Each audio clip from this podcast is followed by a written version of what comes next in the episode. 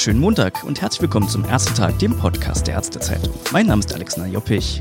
Ja, das Land wird wegen des Coronavirus ja immer weiter zugemacht. Jetzt kommt so manch einer auf die Idee, für einen spontanen Kurzurlaub an die Küste zu fahren. Das möchte Schleswig-Holstein aber verhindern und hat jetzt Inseln in der Nord- und Ostsee abgeregelt. Der Grund? Die Kliniken könnten die Notfallversorgung bei einem massiven Coronavirus-Ausbruch nicht sicherstellen. Unser Korrespondent für Norddeutschland beobachtet die Situation ganz genau und damit ein herzliches Willkommen an Dirk Schnack. Hallo. Herr Schnack, Sie haben ja mit der Pressesprecherin der Imlandkliniken als Beispiel dafür geredet, wie Versorgung jetzt in diesen Zeiten funktioniert. Was machen die wegen der Corona-Pandemie denn konkret? Ja, die konzentrieren ihre Leistungen. Die Imlandkliniken haben zwei Standorte und zwar in Rendsburg und in Eckernförde. Mhm. Und die haben gestern in Übereinstimmung mit ihrem Träger, das ist der Kreis Rendsburg-Eckernförde, bekannt gegeben in einer Pressekonferenz, dass sie die Leistungen an diesen beiden Standorten neu verteilen. Die stellen sich ja. also neu auf, um Kapazitäten für Corona-Patienten, die zu erwarten sind, bereitstellen können. Also das heißt, dass zum Beispiel so das passiert wie, dass Operationen verschoben werden. Oder ich habe auch gelesen, manche Notfälle werden auch direkt ans MVZ weitergeleitet, oder? So ist es. Also Operationen für die nächsten drei Monate sollen vorerst nicht stattfinden. Die mhm. planbaren Eingriffe werden verschoben. Die Patienten werden hierzu im Moment informiert, damit die im Bilde sind, wann dann eventuell mit ihren Eingriffen zu rechnen ist. Und ja, bestimmte Eingriffe werden auch an ein medizinisches Versorgungszentrum weitergegeben. Ich habe gelesen, es ist ein Schild am Eingang steht, wo man sollte nicht mit den Mitarbeitern diskutieren. Kommt das denn oft vor? Das kommt tatsächlich häufig vor.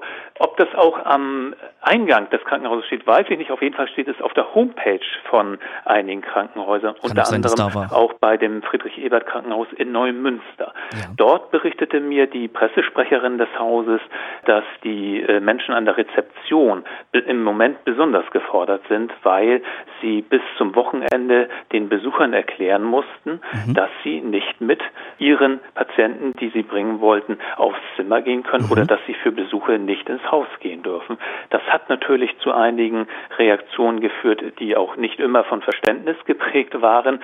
Man sagte mir aber, dass sich das im Laufe der Zeit jetzt so lang peu à peu äh, verbessert. Man sieht daran aber sicherlich, dass die Bevölkerung so insgesamt noch nicht so ganz im Corona-Modus angekommen ist und noch nicht, dass noch nicht alle verstanden haben, wie ernst die Lage eigentlich ist. Eine absolute Ausnahmesituation. Jetzt haben Sie uns einen Artikel geschrieben, oder besser gesagt einen Kommentar. Hat, der hat die Überschrift Solidarität ist gefragt. Wie können wir uns denn gegenseitig helfen?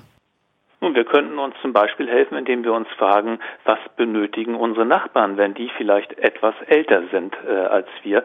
Von mhm. den älteren Menschen sagt man, sie sind besonders gefährdet, also äh, könnte man zum Beispiel schauen, welche Einkäufe man für die mit erledigen könnte. Das wäre nur eine Form der Solidarität.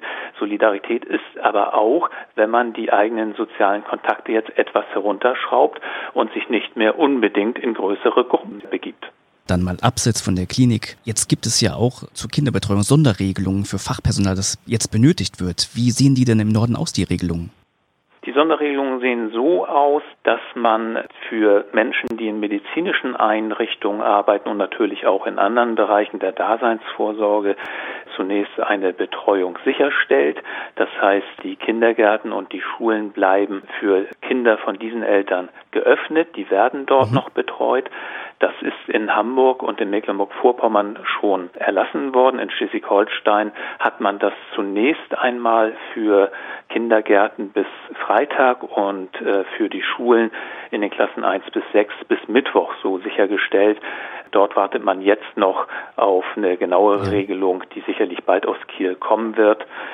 Bislang haben die Landesregierungen im Norden immer relativ zeitnah entschieden und als mhm. äh, am Freitag die Kieler Landesregierung hat durchblicken lassen, dass sie wohl zu Schulschließungen tendiert, da haben die meisten Eltern schon versucht, Kinderbetreuung zu organisieren.